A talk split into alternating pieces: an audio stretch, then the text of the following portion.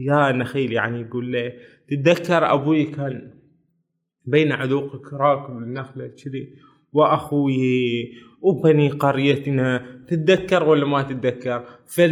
فالنخلة تقول أني أصلا أنتم قلعتوني ما ضل مني شيء بعد ويش تبون كتب أحد الشعراء الدلمونيين أمي رطب دلم الحلو عرفتك فلاح شعبك. هذا حج أحمد فلاح. تروس نخلا وتجني الرطب وتصنع تمرا لفصل الشتاء.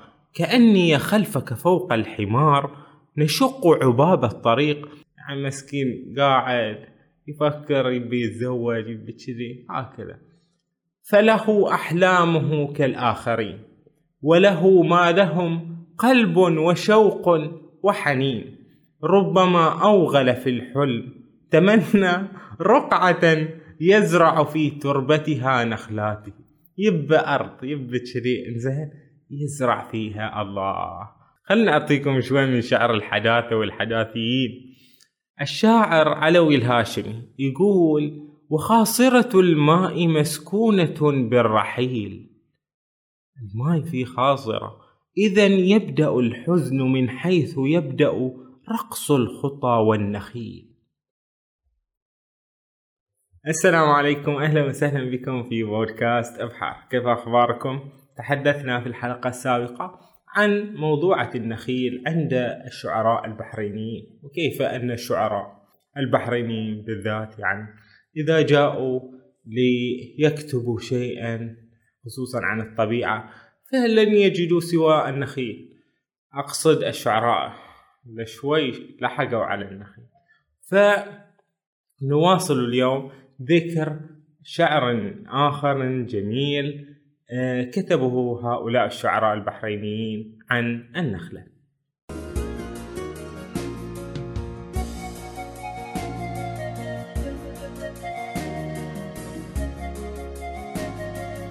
وقد استفدنا من كتاب النخلة في النتاج الفكري البحريني الذي كتبه الدكتور منصور سرحان وهو يعني كاتب من قرية النويرات هذه القرية الجميلة وله أخوانه أخوانه آه، الدكتور مكي سرحان أيضا كاتب ومؤلف وعبد النبي سرحان وعلي سرحان. فنواصل ما بدأناه الشاعر خليفة العيسى شنو يقول؟ يقول سياح داروا وتعبوا مثلات ديرتي ما لقوا. قالوها والله صدقوا. بحرين عروس الخليج أم السواحل والبحر أم النخل أم الشجر. ماضيها بالغوص اشتهر حاضرها يسر الصديق. ج ما أدري الصديق الصديق كل واحد. هو ترى التعامل مع الناخل يعني بين أمرين. إما إنك تكون واحد مثلي ما يعرف عن النخل شيء وتشوف تقول الله النخلة حلوة بس أنت لا تدري هي شلون هذا شلون تتعامل وياها شلون؟ يعني ما تعرف عن النخلة غير شكلها كذي. وهذا في شعراء هكذا. يعني أهم شيء إن ترى النخلة حلوة ترى بس. لكن في يعني شعراء نقدر نقول وشو؟ عاشوا الفلاحة. يعني كانت علاقتهم بالنخلة علاقة أقوى. فخلنا نشوف هذولين الشعراء اللي عاشوا وسط النخيل ولا تعاملوا وياها شلون يكتبون عن النخلة. عندنا الشاعر إسماعيل عبد علي له قصيدة صرخة فلاح يقول فيها يقول لو هالنخل يرتوي بدموع رويته يا ناس مات بقهر وإحنا سبب موته صار بألم يشتكي ويبكي على حاله. من بعد ذاك الوطر ما له سند ما له يا حيف سابه نشف ساب السيبان ساب يعني الجدول جدول نفس الجدول النهري هكذا. كان موجود أول وين أنت؟ ما لحقتون أنا لحقت بس ما لحقت بعيوني. ب... بالكلام اللي ينقال بس هذا اللي لحقنا عليه. وتهاوت جذوعه وظلت أطلاله صور في العين مطبوعة. الله يا ذاك الوتر ما يوم مليته شلته بأيادي الوفا وبقلبي خليته. قصيدة فعلا عجبتني يعني بالصراحة؟ آه، وهي من الشعر الحداثي. الشعر الحداثي هي يعني سووا نقلة في القرن الماضي قالوا هذا الشعر العمودي كله شعر عمودي خلنا نكتب من هذا الشعر الحداثي السطرين وما أدري بس فعلا يعني في تجارب في إيقاع جميل. خلنا نسمع آه هذه القصيدة للكاتب والشاعر يوسف حسن. فالقصيدة اسمها من كتاب النخيل. عن أبي حيث يقول أسندوا عمتكم قال الرسول. أسندوا أمكم النخلة إن مالت وإن مال الزمان. فهي إن أمحلت الدنيا من الجوع أمان. وهي للملهوف مأواه وللمقطوع دفء وحنان. هي صدر الأم عن برد وفي الأصياف ضرع وسلام. عن أبي عن جده عن ثقات من ذوي الحظوة. من أكارة النخل الدواخل. عن رواة سمعوا صبيانهم يحكون أشواق الفسيل. حفظوا تاريخها جيلا فجيل. جمعوا أعمارهم رفعوها سلما تعلو على راحته في مطلع الشمس النخيل. كم فتى في هيكل الفحال. مفتول الذراع. أنفق العمر تباريحا. مجيئا ورواح بين تحدير وسقي بين شذب ولقاح وخراف وصرام بعد جمع وشتات. فهكذا هناك للنخلة التعامل ويا النخلة ليه كثير من الأشياء يعني ما يعرفها إلا أهل الفلاحة. وهو مشدود بحبل فوق أكتاف الرياح. يعني هذا الفتى اللي قاعد يشتغل على النخلة راكب فوق في هذا في النخلة ومجود هكذا مشدود بحبل بالنخلة مجود فيها. بيد شدت على السباك والأخرى على المنجل أدمتها الجراح. أخرى مجودة بالمنجل يقطع في ال... وهو ينفي عن جذوع النخل ما شذ بحزم وانشراح وهو في غمرته بين اشتغال واشتعال. ربما لاحت له فاطمة جاءت بها ريح الشمال. وهو قاعد فوق النخلة يطالع اللي يشوف مثلا واحدة بلفتها أي شو اسمه أي يعني مسكين قاعد يفكر يبي يتزوج يبي كذي هكذا. فله أحلامه كالآخرين وله ما لهم قلب وشوق وحنين. ربما أوغل في الحلم. تمنى رقعة يزرع في تربتها نخلاته. يب أرض يب كذي انزين يزرع فيها الله. بعض شجيرات من البباي بعض الموز في المجرى وفي الركن شتيلات من الرازقي الثمين. ربما خضرها شكل بوابتها في مثل عقد الياسمين. الله يتخيل يتخيل بيت وش حلاوته في يزرع فيه هذا. إنه الحلم. تمنى أن يرى في جانب منها بهيم. فهذه. شو اسمه البيت بعد يحط بهايم فيها يعني دجاج شيء طيور هكذا يعني. ويرى فاطمة المدفة اللي تمشي. زوجا وحبا تملأ البيت بناتا وبنين. أيها الراحل في الحلم ترفق.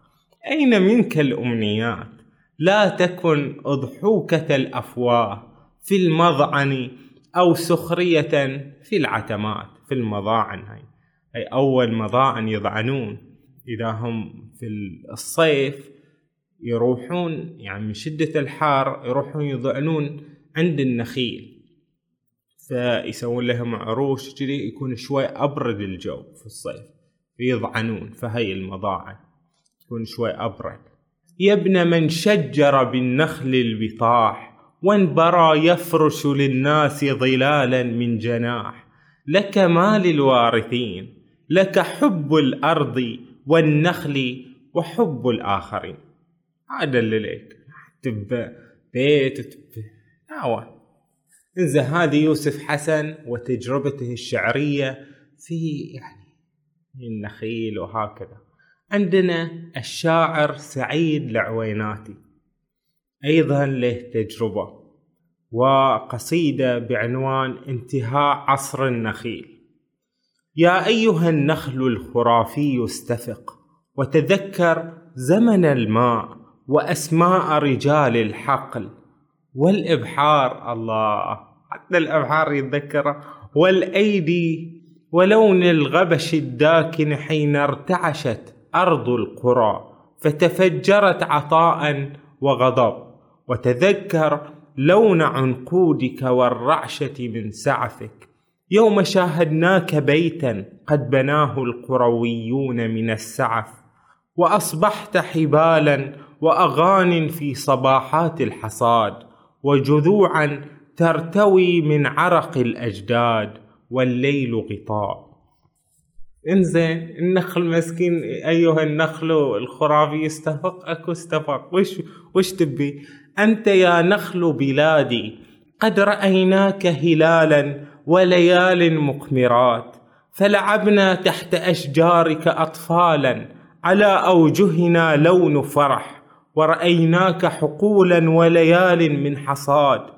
فلذا تكتمل الفرحة في أعيننا حين يجيء الليل والجدات يغزلن حزاوي الأولين وأبونا يرقب الأنجم لا ينعس في ليل الصفاء وحنان الأمهات عالم يبعث فينا الدفء في ليل الشتاء وقلوب الزهر الهائم في كل الحقول كوكب يدخل في حارتنا يقرع أبواب الصباح ويغني وخرير الماء إيقاع تذوب الأذن في مسمعه ساعة اللقاء.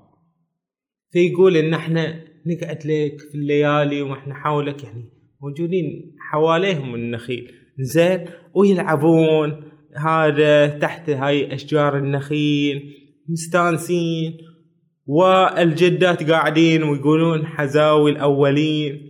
وأبونا يطالع النجوم كذي قاعد لا ينعس في ليل الصفاء.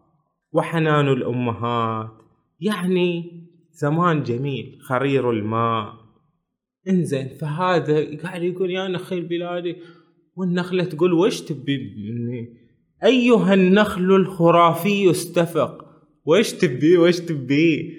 قد غدونا غرباء وغدا البحر شقاء. وغدا العالم في أعيننا محض التقاء. أيها النخل الخرافي الجميل هل تذكرت أبي بين عذوقك؟ وأخي الفلاح قرب الماء يشدو بعض ألحان صباحك وبني قريتنا يفترشون الخوص في الليل. وأكوام السعف. يا نخيل يعني يقول له تتذكر أبوي كان بين عذوقك راكب النخلة كذي وأخوي وبني قريتنا تتذكر ولا ما تتذكر؟ فالنخلة تقول أني أصلا أنتم قلعتوني ما ضل مني شي. بعد ويش تبون؟ ربيتكم وأنتم صغار كبرتكم عطيتكم من التمر وهكذا. زين بس انتون كشعب يعني عموما كلكم كلكم تبون تبنون هالبيوت وهكذا. فوش أبسط شي تسوونه هاي النخيل تجرفونها وتسوونها آه، قسائم سكنية وأراضي وتبيعونها وتهالة بعد بعد تجون تقعدوني الحين إني ميت خلاص مو موجود بعد. عندنا الشاعر إبراهيم شعبان يقول مر يعني قصيدة سماها مرثية الحاج أحمد. يقول يهاجمني طيفك في وحدتي يشع أرى وجه روحي ونخلا يقاوم بطش الحضر لأنك وهج المروءة في مهجتي. يقول يا حجي أحمد توفى الله يرحمه. يقول يهاجمني طيفك في وحدتي. يشع أرى وجه روحي ونخلا يقاوم بطش الحذر. ها النخيل قاعد يقاوم. عرفتك فلاح شعبك. هذا حج أحمد فلاح. تروس نخلا وتجني الرطب وتصنع تمرا لفصل الشتاء. كأني خلفك فوق الحمار. نشق عباب الطريق. الحين هو حج أحمد قاعد يسوي تمر لفصل الشتاء. هذا يتمرون الرطب هكذا. حق هذا يأكلون في فصل الشتاء. زين. وكان هذا شاعرنا يقعد خلفه. زين. فوق الحمار.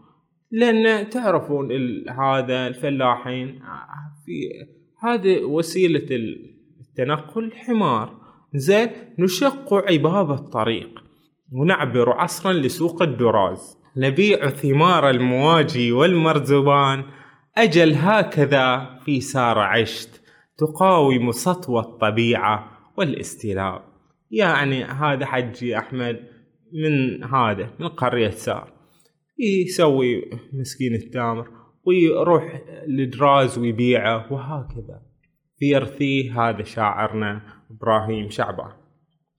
انزين نعطيكم بعد شنو؟ في شعر الموال.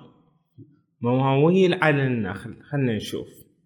عندنا شاعر كبير علي عبد الله خليفة. أنا قدمت له في ثلاث حلقات تحدثنا في يعني عن بعض أشعاره ومنها يعني هذه عن النخيل عندما يغرقك المد ويمحو ذكرك الأسفل تبقين إلى آخره فيقول في هذا الموال يا نخلة شيبت تملي عطاها شدود أحنا انزرعنا وعشنا في ثراك شدود لا هم حر الظمأ وماي الرجا مسدود أحنا شربنا الوفأ من كاسكم وافي طيبك مع حبنا في الأرض متوافي والزرع ليه من نبت في أرض الحياة وافي. يا غارس في الصبخ تالي الغوارس دود. يقول الشاعر إسماعيل عبد علي وينك يا نخل البلد؟ عزك تلاشى وراح. معذور هاللي بقى يصفق عليك الراح. وياك رغم العنا شاف الهنا والراح. ما يوم مل العمل مهما دمت راحة مهما تعب فيك يلقى في التعب راحة. شاركت طول العمر فأحزانه وافراحه يكفيه بفيك ضحى يغفي ويمس الراح. يقول الشاعر علي الشرقاوي مبكل من قط الطعامة طلع الأخلاص ولا الذي مدلك يده تلقى في قلبه خلاص أرد النخل مثل الردي مردة للتخلاص.